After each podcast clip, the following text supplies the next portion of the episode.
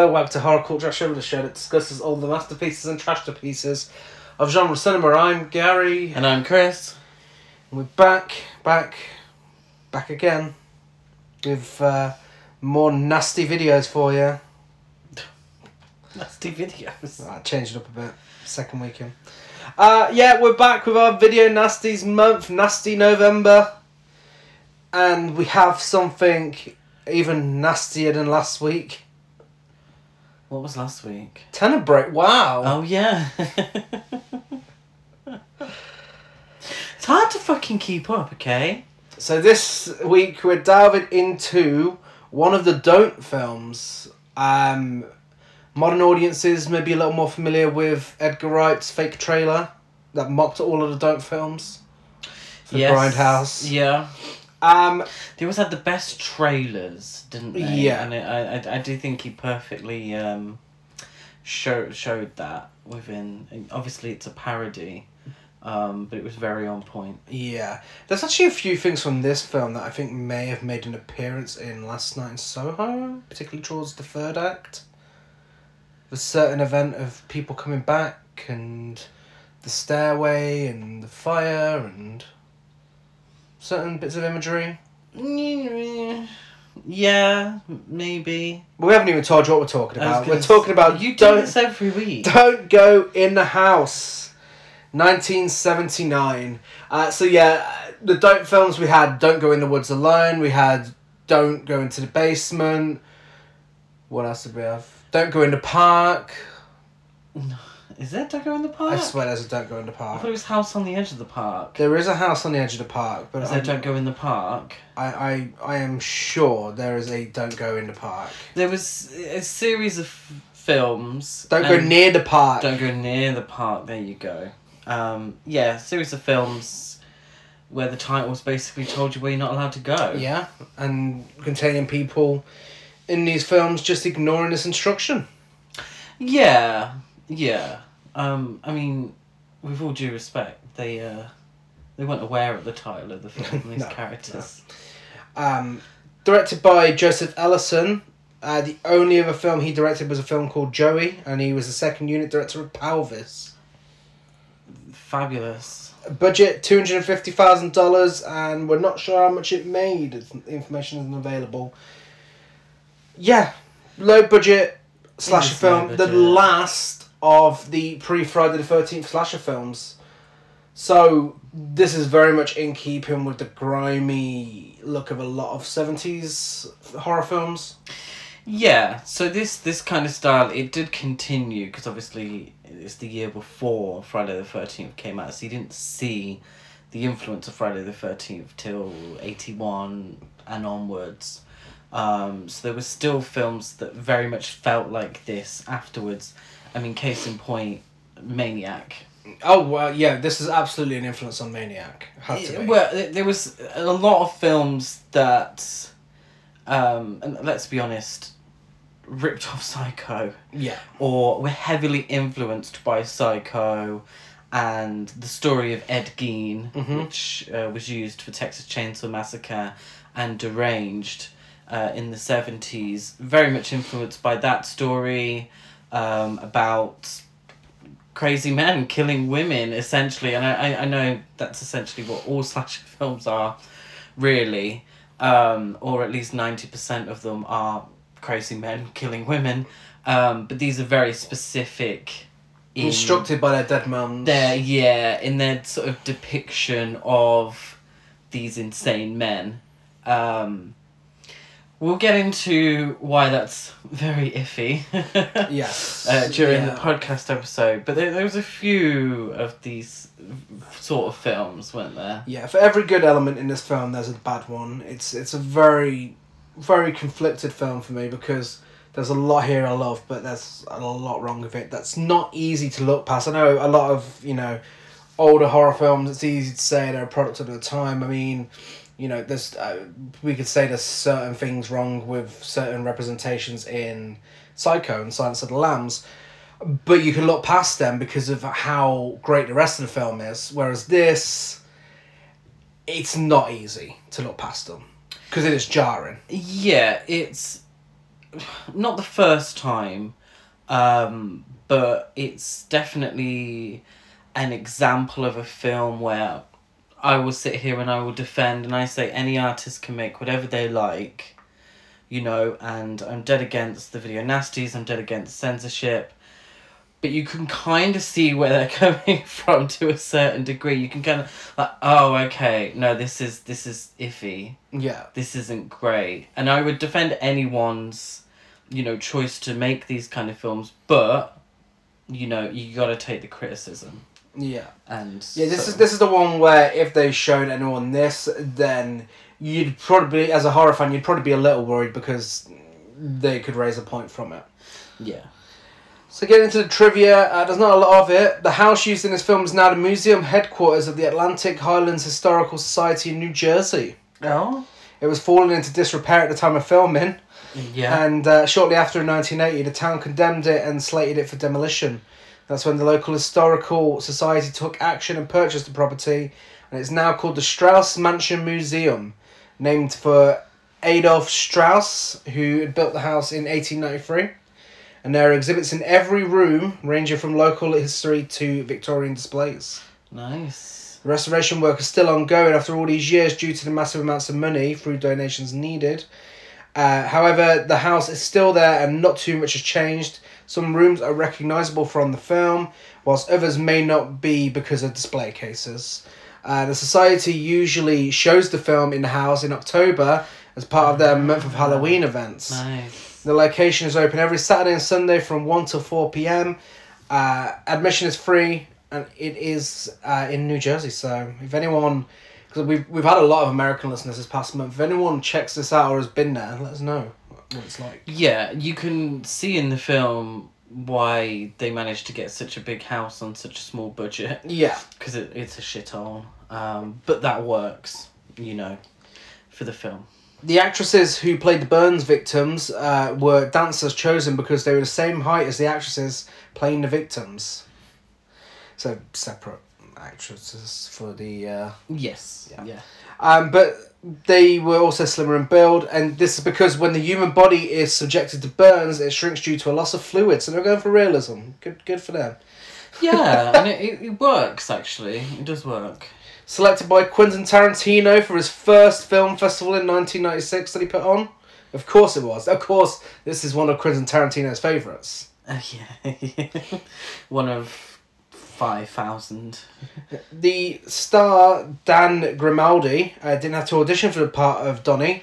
Uh, at the time, he was the lead in an off-Broadway play titled Mama's Little Angels. The directors, uh, the director and producers came to see it several times and ended up asking him if he was interested in doing their film. Yeah, so I mean, he's gone on to be in The Sopranos. Yeah, yeah, he played the twins, didn't he, in The Sopranos? He is alarming. He's fucking creepy, and I fully believed that he was this weirdo serial killer for the whole film. He does a really good job. He actually, he actually really does do a really good job. he, he is really unsettling. He, he really, really commits to the role. Uh, despite some respectable critical notices, uh, Don't Go in the House attracted controversy almost immediately because of its graphic depiction of the death of Kathy Jordan, uh, Donnie's first victim, and the central theme of childhood abuse. Yeah. This led I to the film being cut by almost three minutes when it was released in Britain in the winter of 1980, but an uncut version was released on video by the arcade label in 1982. Knowingly or not, they advertised the release as a true nasty from arcade, and it quickly wound up on the DPP's list of banned titles uh, video nasties, and that is why we're discussing today. Yes. Yeah, so they advertised it as a nasty, and uh, became one. Is that suggesting that it wasn't a video? It would have gone nasty? unnoticed if they didn't advertise Unless it like they- that. Oh god. The pre-cut British cinema version was released on video by the Apex label in 1987, uh, though the film was finally passed uncut in 2011. And it's actually got an upcoming Blu-ray release by Severin Films that was just announced recently. Um, and I promise we, we didn't plan this at all. It was our influence, you know. We were influencers now. But yeah, it's, it's amazing that you could watch these films now, like in all their uncut glory, after such a massive deal was made about them back in the eighties. Yeah, and it's what we touched on last week. The whole idea of the video nasties is that people should be free to make their own decisions when it comes to stuff like this. That you know who chose these people to decide whether you or I can watch these films. Yeah. What what we can handle and what is gonna make us go out there and start killing people. Yeah. Um, it's about choices, and you know I will defend anyone for their art. I mean, we sit here and and we tear into many films, um, but I will defend their right to make these films. hmm But obviously, you deal with the criticism. Yeah. So speaking of which, let's get criticising. Yeah. A disturbed young man who was burned as a child by a sadistic mother stalks women with a flamethrower. I mean, yeah. IMDb got it right this time. well, you're playing fast and loose with the word young. Is I mean, Young for the 70s. I mean, you know, I mean, I thought he looked like he was in his early, like late thirties, early forties. If that's young, then yeah, Yeah. cool. I mean, it wasn't long after Grease, was it? So, they set the standard for being young. Yeah, there we go. Donald Kohler. Oh, wait, we watched. um I was a teenage werewolf recently. Oh, yeah, no, they're absolutely. that in their shit's been 50s. going on for a long time, way before Grease. Donald Kohler uh, is obsessed with fire. We know this because we get the opening credits uh, set inside a furnace with a menacing score. I The know. second week in a row, fire for the opening credits. What a coincidence! What's next week's film? Uh, unhinged. Th- Well, I've never seen it before, so who knows? it could be, Might get could be. fire credits again. Good old Donny K is sta- staring a little too close to the fire, isn't he? Uh, he is, yeah. One of his colleagues, Ben, has a whopping moustache. Ah, he's. I didn't get his name. I just put him down as meaty mustache. He's randomly set on fire, and Donny doesn't do much to help. well, what they they work in an incineration plant. I don't know what the word is for it, um, but there's an aerosol can in the furnace, Mhm. and it explodes, which sets. I mean, I don't know what he, he'd put on that mustache, but it sets the mustache on fire.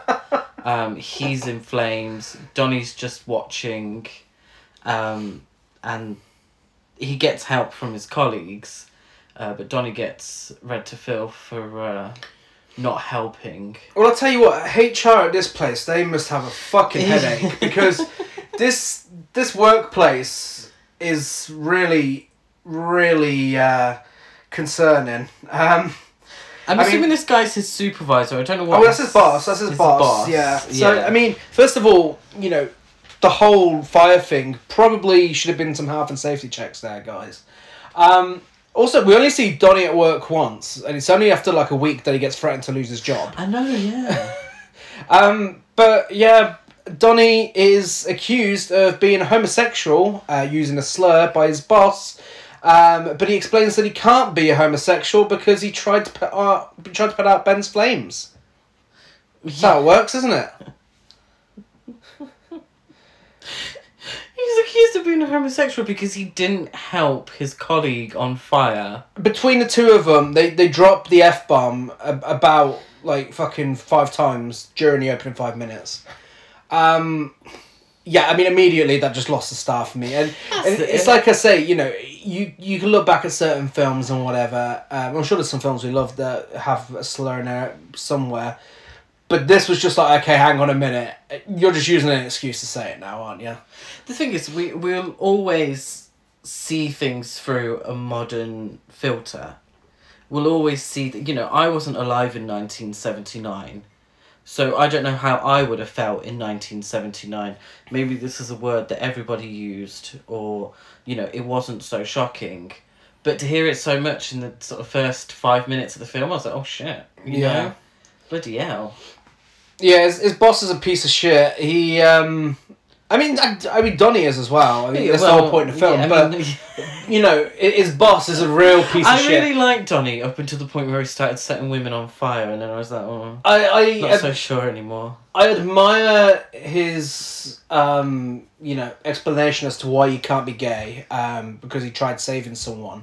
I mean, we've never tried saving someone from being set on fire, so, and we're gay, so he's, he's absolutely right. Um, you know, if you if you're gay, you can't save someone who's on fire. It's simple as that. Those are the Apparently, rules. do you know who's definitely not gay? Manly Bobby. And how do we know he's you not say gay? that. I mean, we. Well, I mean, yes. Excuse we, me. we get a, a lot of evidence that he's not gay because he has uh, sexy nude women on his locker. Of course, he has a naked lady calendar. We know all the other colleagues are definitely straight. Um, All manly men have naked lady calendars. yeah, even though he, he does keep bugging Donnie to spend time with him uh, in this film. So Yeah, it's never really explained why. yeah, they have a sweet little moment. Um, him and Donnie T, Donnie K, not Donnie T. It's not Donald Trump. Just to put it out Donny, there. Donny T. um, Donny K, they have a little moment um, where Bobby's like, "Nah, don't don't listen to him. Don't worry about it." And uh, Donny really takes it too far. He's like, "Oh, he's the one that's sick. He's the f bomb, not me. When people call people names, they're the ones that are crazy." Ha ha! And Bobby's like, "Yeah, all right. See you later, Donny." But that's no. What he says is that um, whatever his name is, the old man's supervisor, he must have been a pile of sticks, because that's how Pile of sticks. pile of sticks. That's what the f f word meant back in the day. Um, I'm sure it's like a, a pile of sticks or something, um, because that's how they are. So he's suggesting that he called Donny the F word because he's actually the F word himself. Yeah, that classic mentality that all gay bullies are gay. Um, Yeah. That all homophobic people are secretly gay. I mean, this world is going to be overpopulated with gays soon if that's the truth. Fucking hell. Um, Donny's, yeah, Donny's chuffed about this little conversation. So he goes home, he skips home, he gets some happy music. We don't really. Uh, Donny gets home, makes his mum some uh, chamomile tea, Yeah. and uh, freaks out when he realises she's dead. Let's face it, Donny, she's been dead for a while, hasn't she? She looks like shit. yeah, she she did. Um, she's I don't know what she's wearing. Um, It's like a really weird red. I think it's culturally appropriate. It probably is. There's a lot of red outfits in this film. They- They've got the colour palette um, down to a T. So he's he's made her a, a, a nice cup of chamomile tea, and um, she's dead. Yeah. Uh, we get a few voiceovers, don't we, of a child saying, "No, mother, don't." Um, Danny's upset that she's dead, Yeah. and then he's fuming because she won't wake up. He then hears voices telling him that he's now free, and he can do anything he wants. Including listen to music as loud as he likes. Can I play my music loud? he puts on a top tier disco banger and starts bouncing on the furniture. he does. Having a great time. Uh, the lyrics go, When we get home, when we're alone. um, and I didn't get the rest, so I don't know what happens Oh, when we get for home. that. Um, he lights a cigarette, but hears his mother yelling, Don't you dare! And then he puts the cigarette out. the voice is like, hey, Donny, now don't worry about it, mate. She's dead. It's like she's evil and needs to be purified. If she was dead against cigarettes, then whose cigarettes were they? I know, yeah. just hanging around. Um, yeah, he goes back to his mother. She's still dead, and the voices tell him he can do what he likes again, Yeah. as he is now the master, Yeah. master of the house. And she needs to be purified, don't she? She needs to be purified. So this leads to him having a flashback showing the origin of his fire obsession. Uh, when he was young, he used to suffer severe abuse from his mother, who would hold his bare arms over a gas stove to burn the evil out of him. Yes. Um, I don't know if she was dead at this point because her eyeshadow looked fucking moldy. Did you notice the eyeshadow? Yeah. It was thick. It looked like it, it was mold coloured. It was disgraceful. Classic case of mentioning and not dealing with. Um, the problem is this tells, and it's it's a problem with a lot of these films. Um, but essentially, this is telling us that his mother is responsible for all because it doesn't deal with it, mentions it, doesn't deal with it. His mother is solely responsible for his actions. Yeah. And therefore it's all a woman's fault. That's the Mhm. first for me. That was the first red flag. Where I was like, okay, we need to identify that he, you know, it, it, it can't all just be blamed on the mother. Yeah.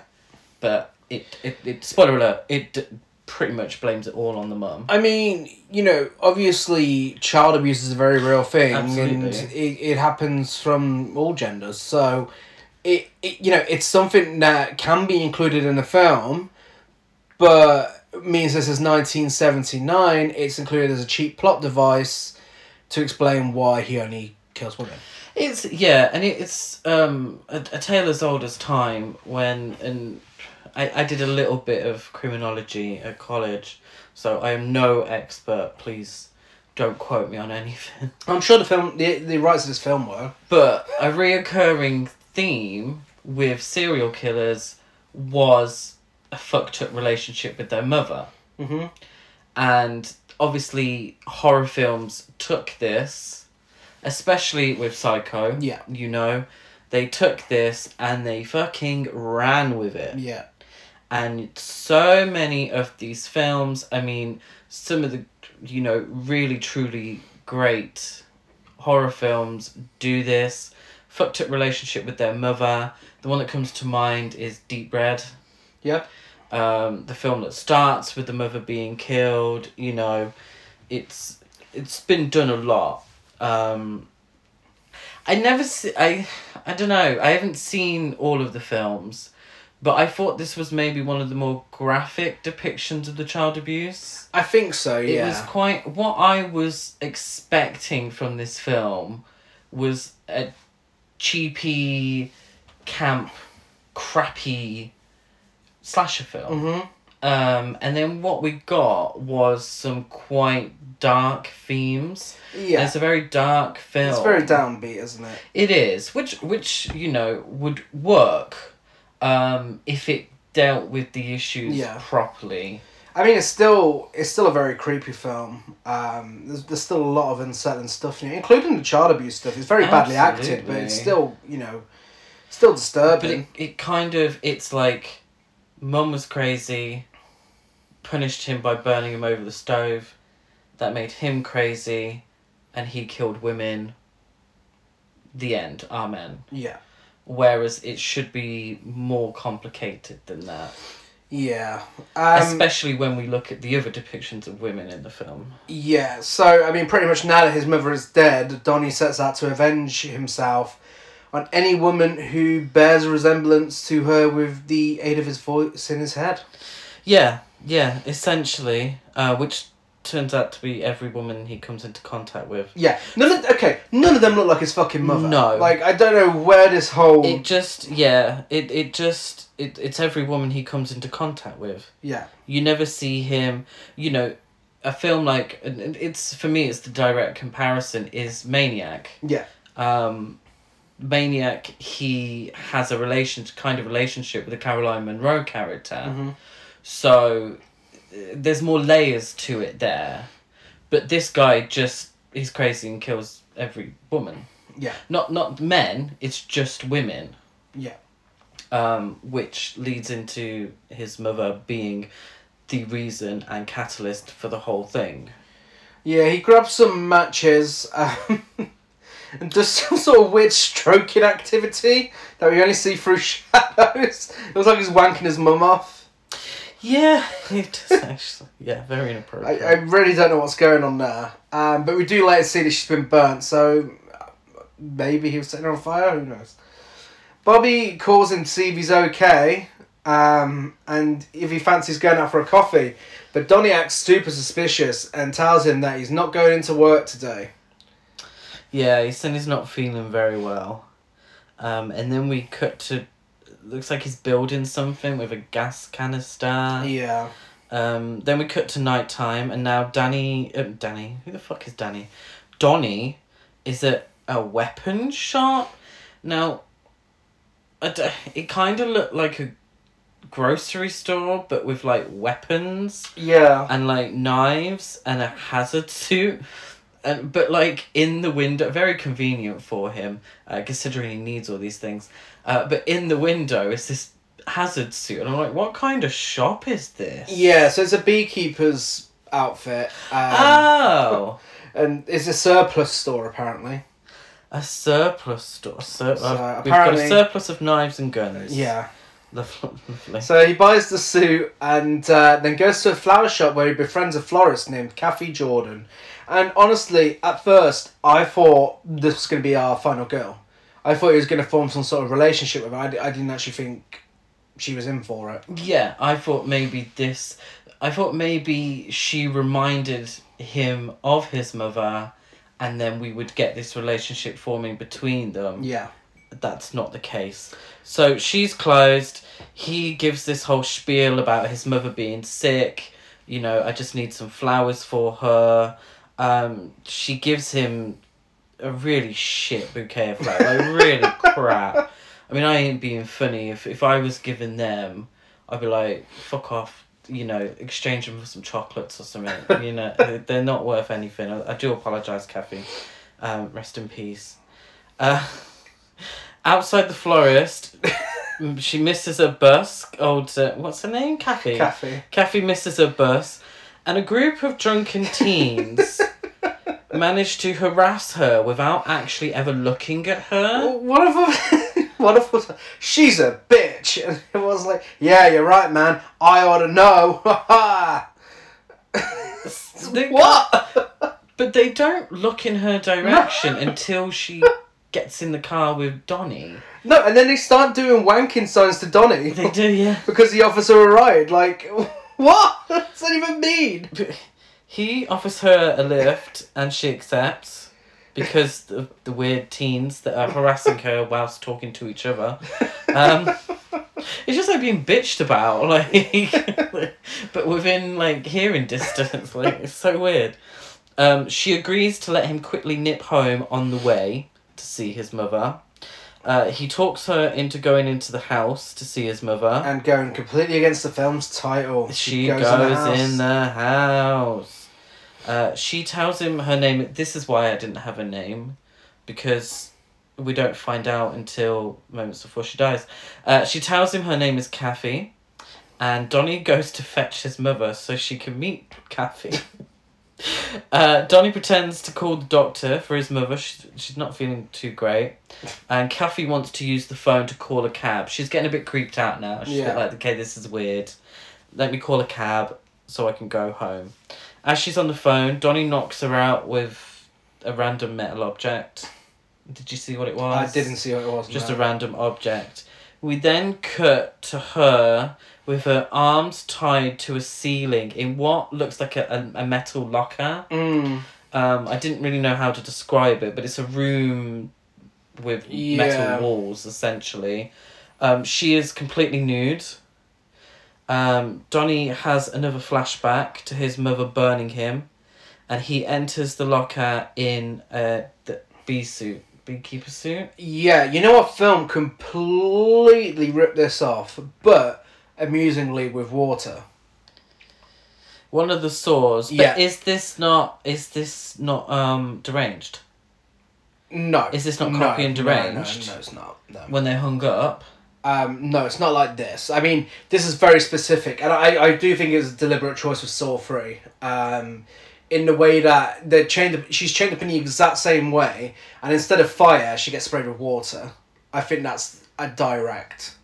Yeah, I know. I can absolutely see that. I, I can see that, but I, I don't know how original this is. Mm, yeah, this is quite. This isn't like the scene from Deranged. No, No. I haven't seen Deranged. This is massively uncomfortable and really sleazy. I found. It just it, it feels this I can see, and when I said earlier about understanding where the BBFC came from, Mm. doesn't mean I agree with No. them, but it means I can see where they came from.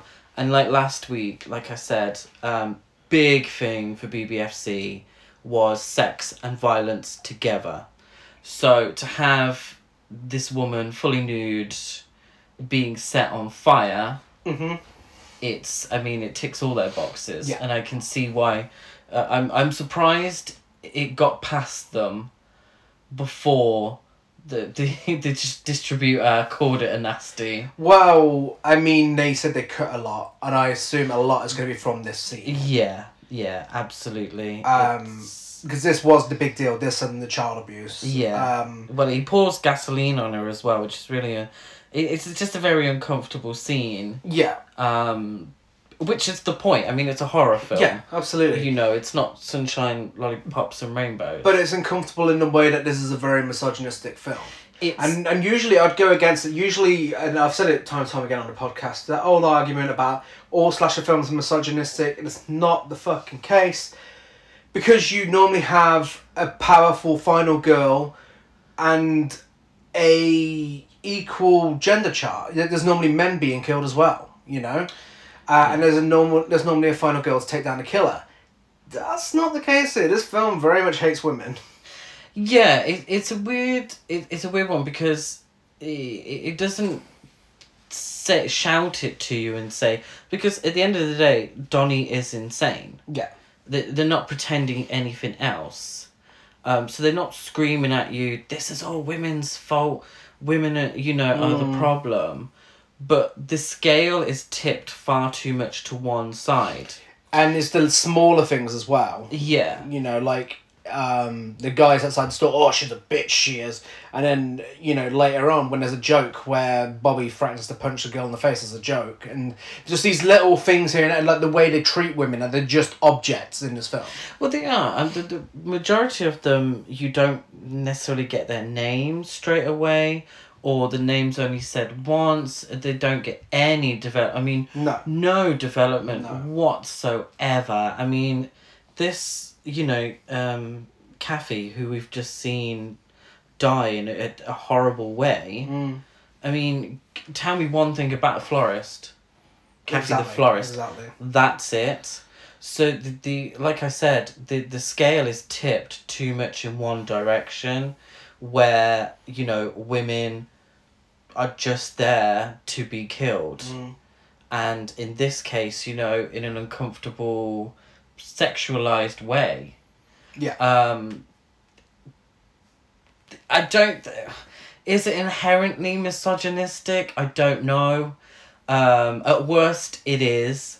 At best, it's kind of bad writing, yeah. and because it it it doesn't it doesn't help us feel anything uh, apart from the gruesome nature of the kill. Yeah. It doesn't make us feel much for the character, No. which I think a good horror film does.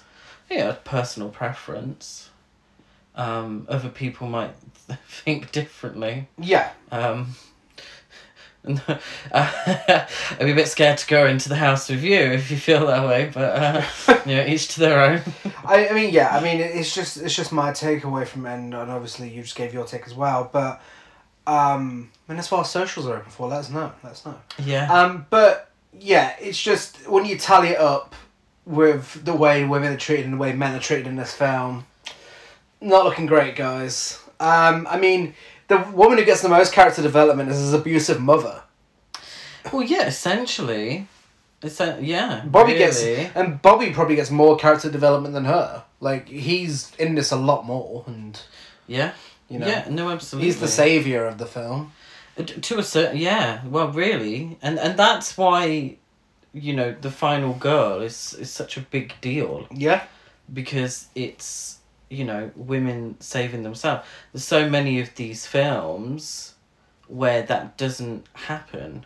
yeah, Um, they're kind of the ones that haven't stood the test of time. uh huh. um, you know, the real classic slasher films that we know and people still watch to these to this day has a strong female lead. Yeah. You know, it's no coincidence. Yeah.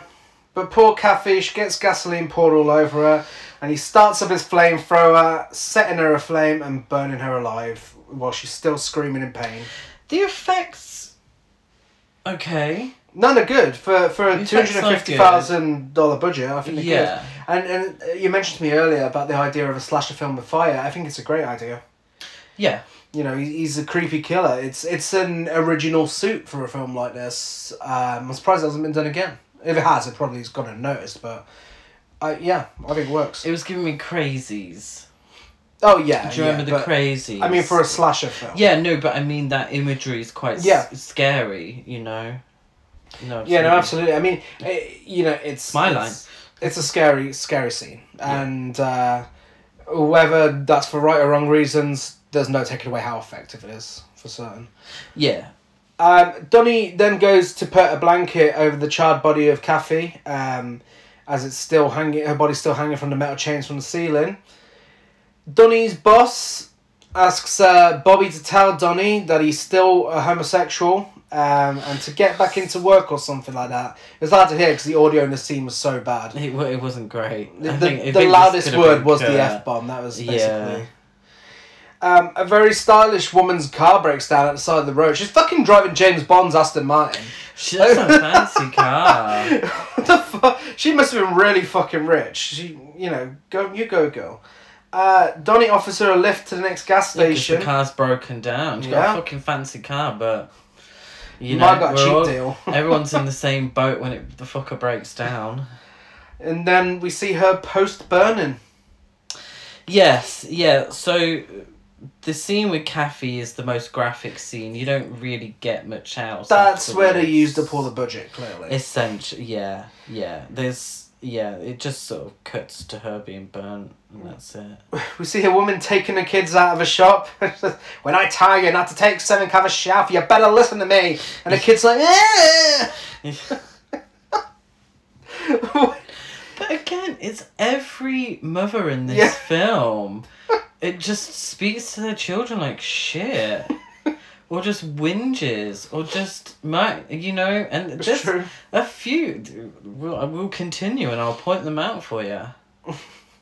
Um, yeah, he annoys a woman who's at who's Linda. at the checkout. Li- Linda. Oh, did she get a name? Oh yeah, She got a name. She got Oh, a name. excuse me, she did get a name. That's the Martin woman, didn't it? But She didn't know. Linda did. Um, yeah, so he annoys her by being a creep, and he is being a fucking Yeah. creep.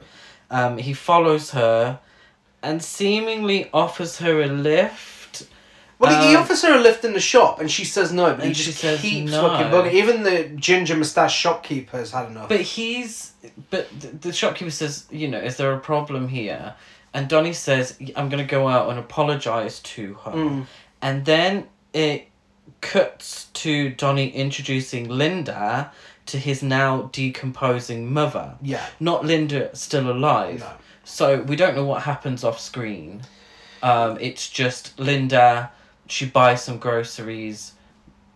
Uh, is annoyed by Donnie, but apparently Donnie persuades her outside. Somehow, yeah. To get you know, I, I don't know. We we don't know what happens there because obviously, Linda's a woman, and you know, one minute of screen time is, is all she really Um, needs. apparently, apparently. Donnie gets a call from Bobby telling him that his boss said if he isn't in work on Monday, he's out of a job. we all know that's not what he all said, Bobby. you know, good on you for not passing the message on. Yeah. And Donnie sees one of the corpses staring at him in the mirror, so he tells Bobby all about his sick mum before telling him that he's his only friend. Well, it's his mother that's in. Oh, was that his mum? Oh, it's pure. It's pure Mrs. Bates. Yeah. She- G- grey hair, um, decomposing body. Um, yeah, this is quite late for a psycho ripoff, but yeah. Yeah. Yeah, so uh, he, Donnie hears trash, trash, trash, just like your father. Um, and then the voice in his head tells him to punish his mother. So we now see that he's burnt his mother's corpse and dressed it up in her bedroom, along with the other three dead women. Putting a little display together, a little uh, Yeah. Texas Chainsaw Massacre. Ab- abs- it's giving pure Texas Chainsaw Massacre, absolutely. He then tells the corpses evidence for evidence B for misogyni- misogynistic nature of this film. Mm-hmm. Donnie tells the corpses they're all selfish and vain bitches and gives one of them a slap. Jesus, they're fucking dead. Give them a break. fucking hell. Because he hears them laughing at him. Yeah.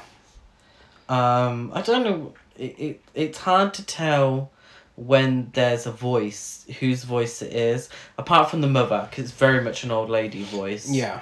Um, but it's hard to tell if it's his victims or it's the voices in his head. Well, I suppose they're all voices in his Yeah. head. Um, but these ones are laughing, and, and he starts slapping one of the corpses. Yeah. and calls them bitches, and he threatens to turn off the light if they keep laughing. I don't. Yeah. He begins to feel remorse for his actions, so he puts on some generic rock music and goes to bed, where he has a very dark dream of uh, the corpses dragging him into some sand. Yeah. So yeah, he dreams of some. I'm assuming it's on a beach. It looks like it. Um, at night, there's explosions, and then he's surrounded by fire. He tries to get away, and there's a trench. And in this trench, the three corpses of his victims pull him in. Yeah. And then he wakes up.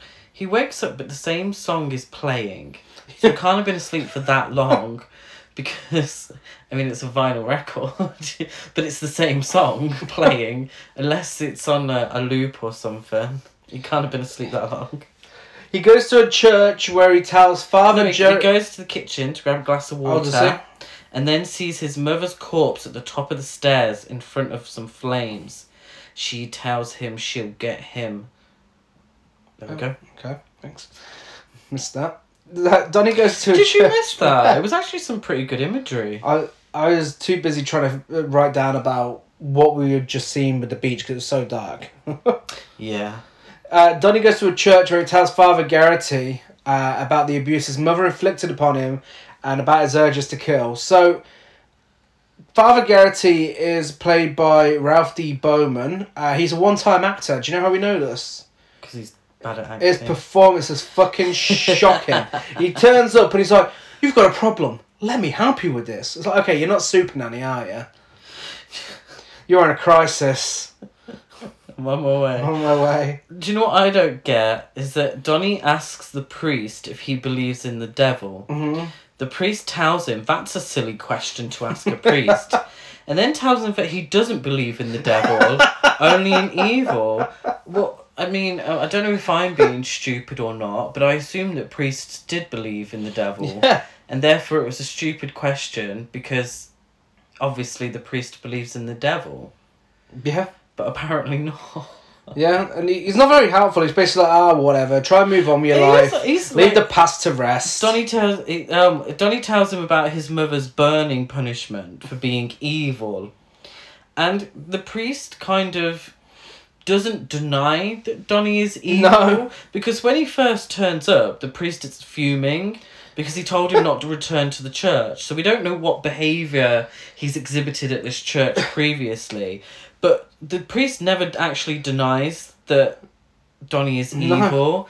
Um, he invites him to return for confession, so he must believe that something in Donnie i- ain't right. Yeah. Um, the priest tells him to forgive his mother, and then tells him to get the evil thoughts out of his mind. So what I read into this is that the priest was telling him that only if he forgives his mother will the evil leave him. Yeah, pretty much. So again, it's telling us it's the mother's fault, it's your mum's Yeah. fault, all women are shit.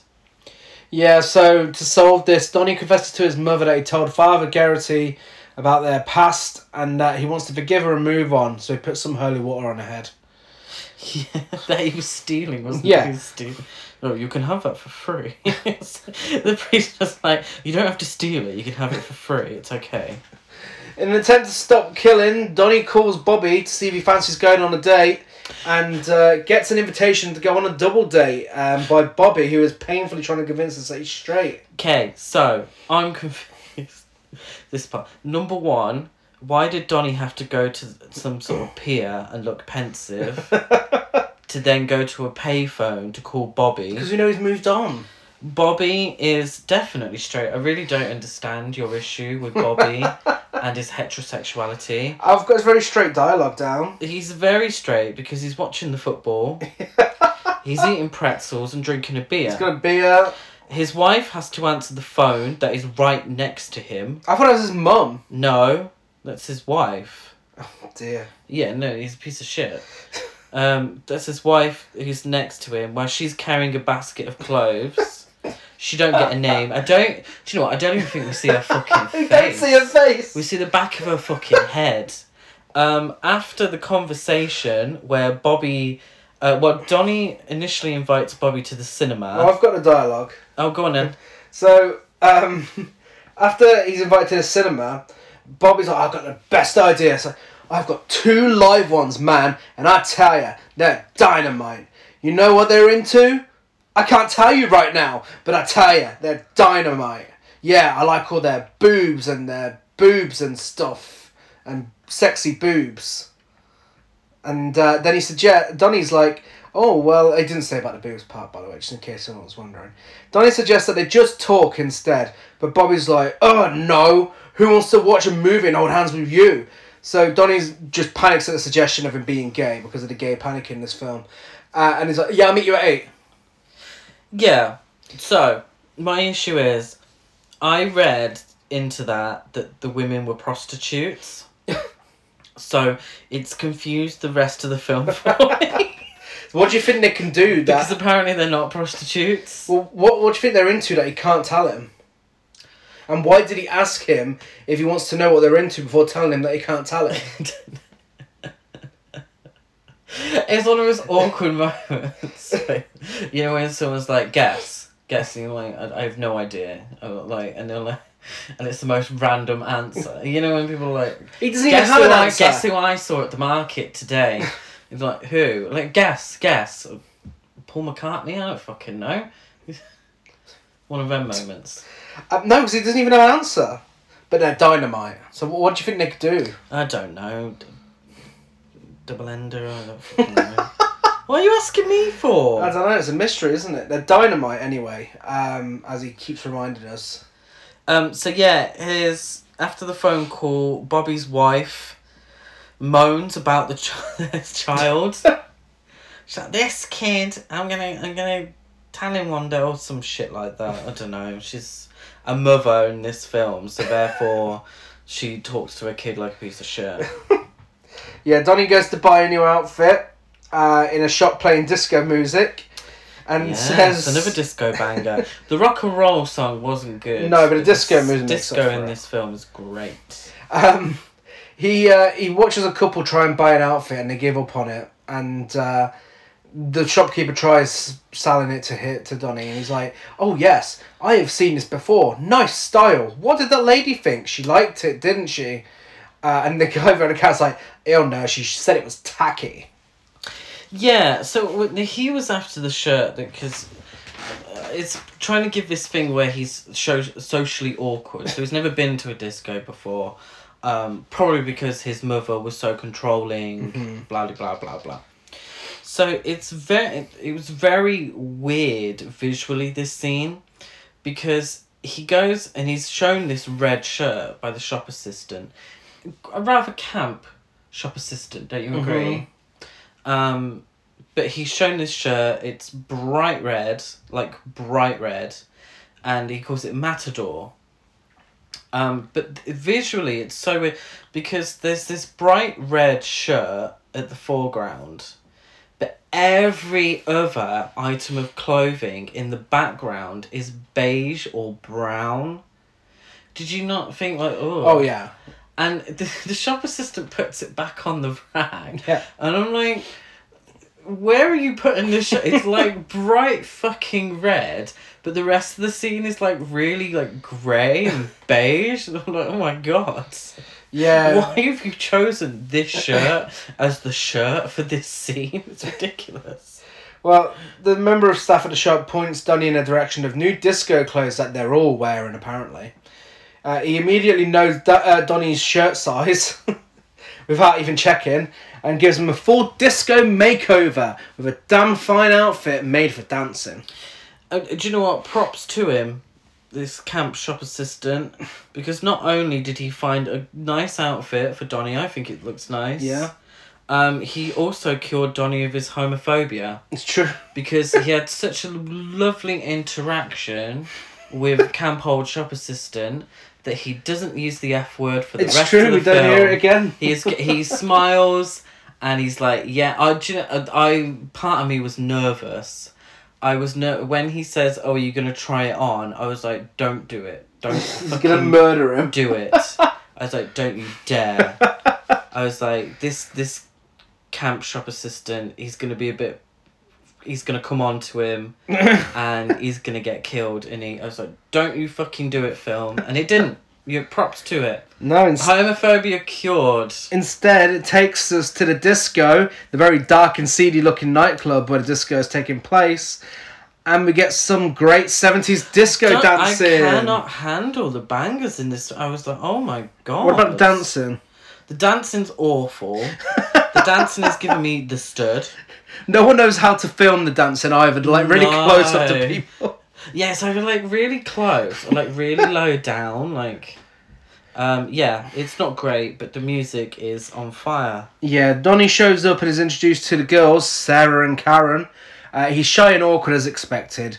He he catches the eye of a couple of uh, ladies on the way. Like, He does. There's like close ups of these women's face, like, ooh, who's this? Who's this? They, they all have a bit of bad banter, which involves discussions about work and Bobby threatening to punch Sarah in the face. Yeah, um, just going back to him being eyed up and the the fact that women do get in the car with him yeah. is th- do you think the idea is and I, I don't wish to be mean to the, the, the lead actor but do you think the idea is that he's a handsome ted bundy type Um, could have cast a better actor if that's what they were going for. yeah, I- yeah no offense to him i mean it, it Okay, he's meant to be a fucking psychopathic serial killer, so I can not to find him attractive. No, but I mean, in the in the idea of, th- I mean, was had Ted Bundy been caught by nineteen seventy nine, Maybe. or am I just reading too much? In, I don't know. But I mean, I'm assuming that he's meant to be more handsome than potentially he comes across. Yeah. Please forgive me if if lead actor if you're listening to this. Uh, Bobby and Karen go off to dance really badly. Um, I, I really don't know who the fuck taught Bobby how to dance, but it's awful. Uh, Sarah's brother, and according to you, possible pimp. I this is where I got confused. Well, he was pretty much nearly kissing her neck. That He- was why I and I thought the whole because she says oh, it's my brother. I thought that was just a cover in case there were like cops around, because you wouldn't turn around and say, "Oh yeah, that's my pimp." Yeah, no, he, he, he turns up, Tony, and uh, he he, he asks if she's okay while she's trying to make conversation with Donnie and not, not really getting very far. Um, Karen then dances seductively for Donnie, and in a bizarre series of events, she tries to take him to the dance floor. But- kind of, but what she's grabbing him over the table. Yeah. Like if she was pulling, he would have to climb over the table and then down like a, a sort of balcony part Yeah. because it's raised up. I was very confused as to what she was actually trying to get out of this. Well, apparently she's trying to get into the dance floor, and she holds his arms over the table's lighted candle, which reminds him of his childhood abuse.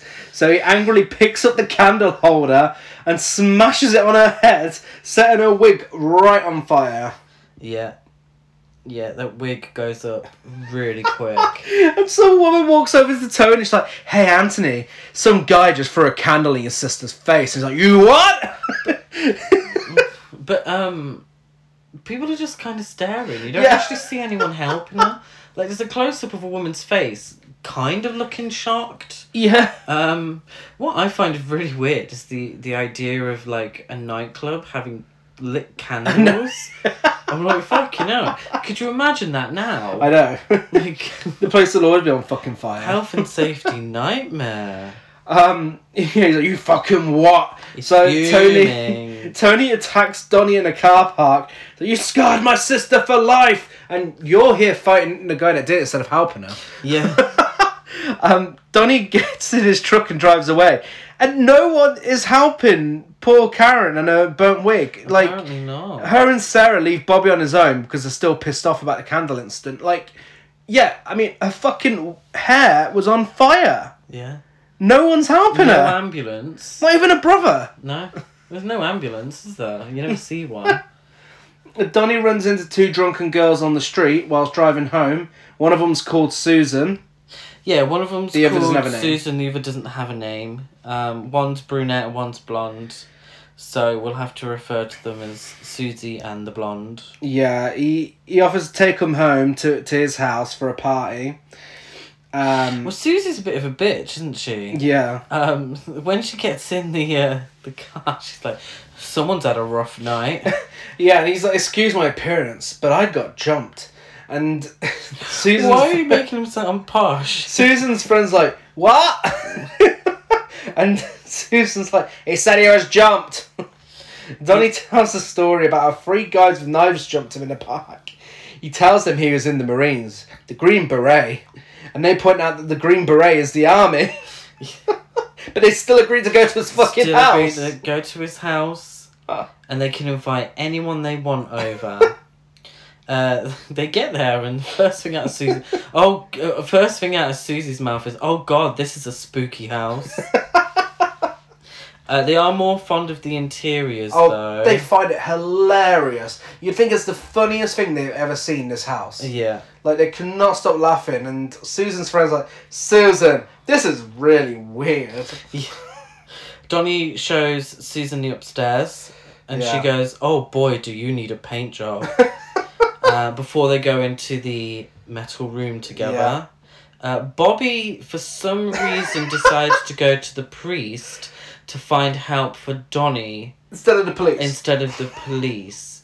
So he's worried that obviously Donnie has assaulted, you know, set someone on fire. he goes to fucking Father Garrity's like, he just threw a candle in Tony's sister's face. How the fuck is Father Garrity gonna know who Tony's sister is? Exactly, and he's worried. He seems more worried that Tony is after Donnie than the fact that Donnie has completely lost his mind. Um, it's so I, I really don't understand because there's nothing to connect the priest and Bobby, and Donnie only went to the priest once. Like really late at night and never mentioned it to Bobby. I was "What's- going on here? Why would he go? Why would he not go to the police? Well, it, it's it's really baffling, and and yet again, even Father Father Garrity doesn't even question if Tony's sister Karen is okay. Yeah. and no one gives a shit no about her. about Karen. Um, but yeah, they go to Donnie's house. Susan's friend repeats Susan's name a thousand times whilst Oh looking for her. But in like different ways.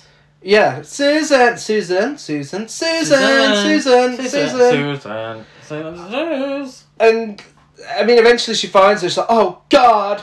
Uh, and then Donnie takes her away. Takes her away. Yeah, well, he grabs her and He grabs her. takes her yes. away. Donnie starts yelling at his room of corpses about how he tried to be nice and how they When? now have to pay the price for it. This for is it. what I didn't get. Like, when was he? Who was he trying to do? He went to be disco nice shopping. to? Oh, really? Yeah, to the gay guy. It's nice to him. Oh, Well, yeah. I mean, if being nice is just not using homophobic language, then great. You know, props to you. Uh, when no one answers the front door, uh, Bobby and Father G they break the door down and rescue the two women. Uh, they do actually. I thought these two girls might have gotten away themselves. oh, no, But of silly. course not. Of course not. They need to be saved by men. Big, big, bur- big religious man Yeah. and big, burly, pretzel-eating, beer swigging ladies man, Bobby. Yeah, Donny K sets Father G on fire with his He flamethrower. does, yeah. Yeah, because he, bl- he, can't, he he momentarily blames him for lying. You Yeah. lied to me.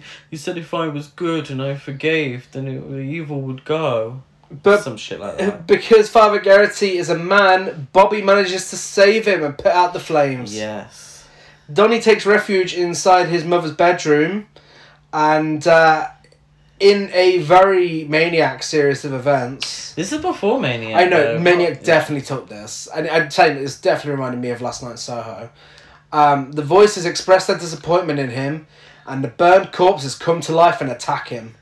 He frantically fights them but dies. Then they drag him to the floor as the house burns down around him. Well, yeah, he sets them on fire, which sets the room on fire. He tries to leave the room, but his mother appears and forces him back in. Yeah. Um, so he dies in the fire, seemingly.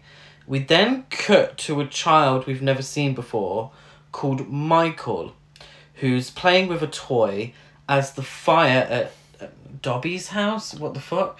Dobby.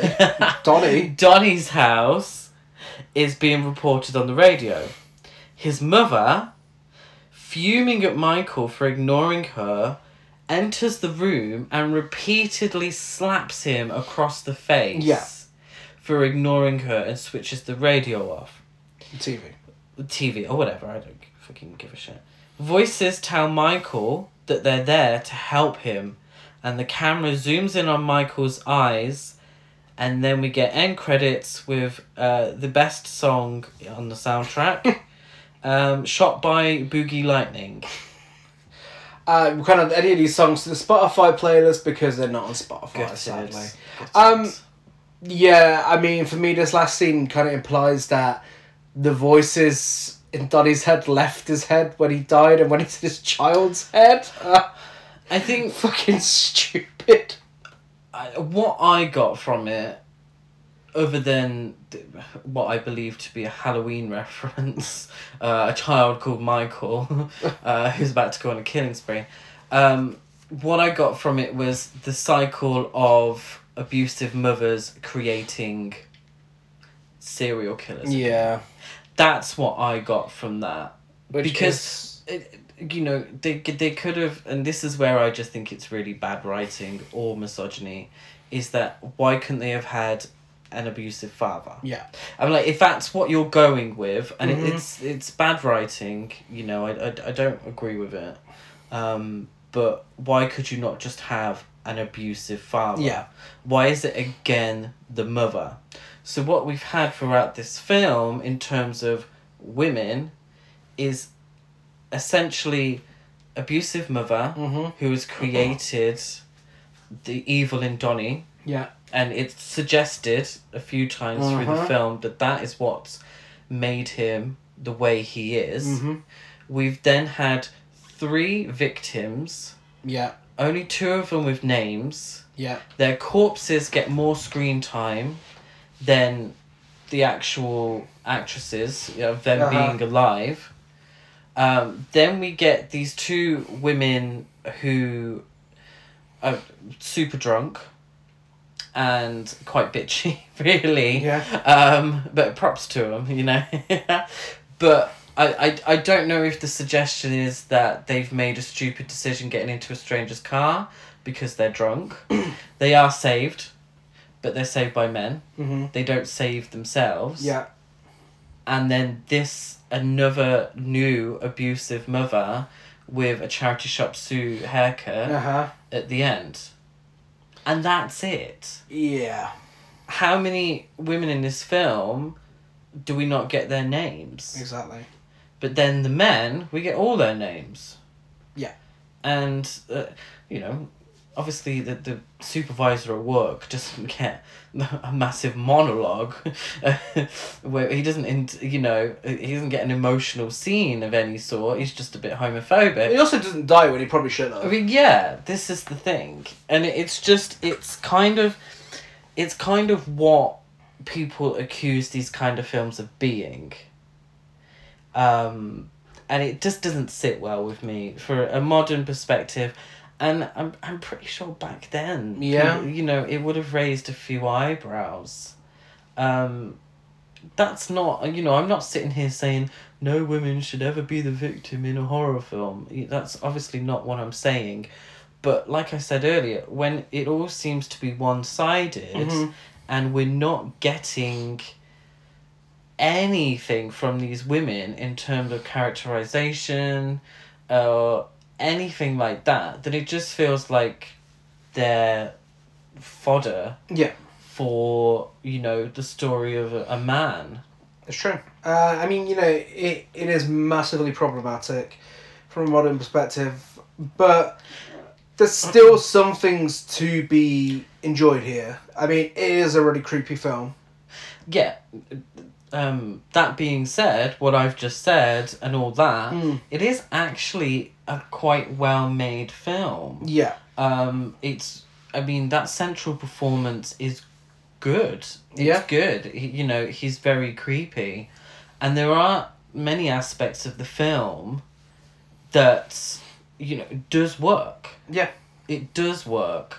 I mean, the the, the killing of Kathy really is quite intense, and it really works to shock. Yeah, absolutely. It's yeah. I mean, I I, I don't know if I'd recommend it. I mean, it's it's worth if you're a fan of slasher films, I would say it's it's worth watching. But if you're a casual horror fan who can't necessarily look past a lot of what's wrong with it, like I struggled to at times throughout the film, eh, probably best to give this one a miss. But it's it's not terrible. No, And it, do you know what? It's it's one of those ones that would probably benefit from a remake if they changed a few things around. I, absolutely, absolutely. But I, I think the premise was done better in Maniac Oh, of course, the following year. of course. Um, I hope that we might make that a It's been podcast done- film in the future. Yeah, I mean it's been done better many times. It has been. Um, I mean, if you're a completionist uh, for video nasties, then you'll have to watch it. But um, I wouldn't necessarily recommend it No. because I, I for one, uh, and we could do a series of podcast episodes about the representation of women Mhm. in horror. You know, we could, we could, you know, go on for hours and hours and hours and hours. Um, but you, I can't get over my modern.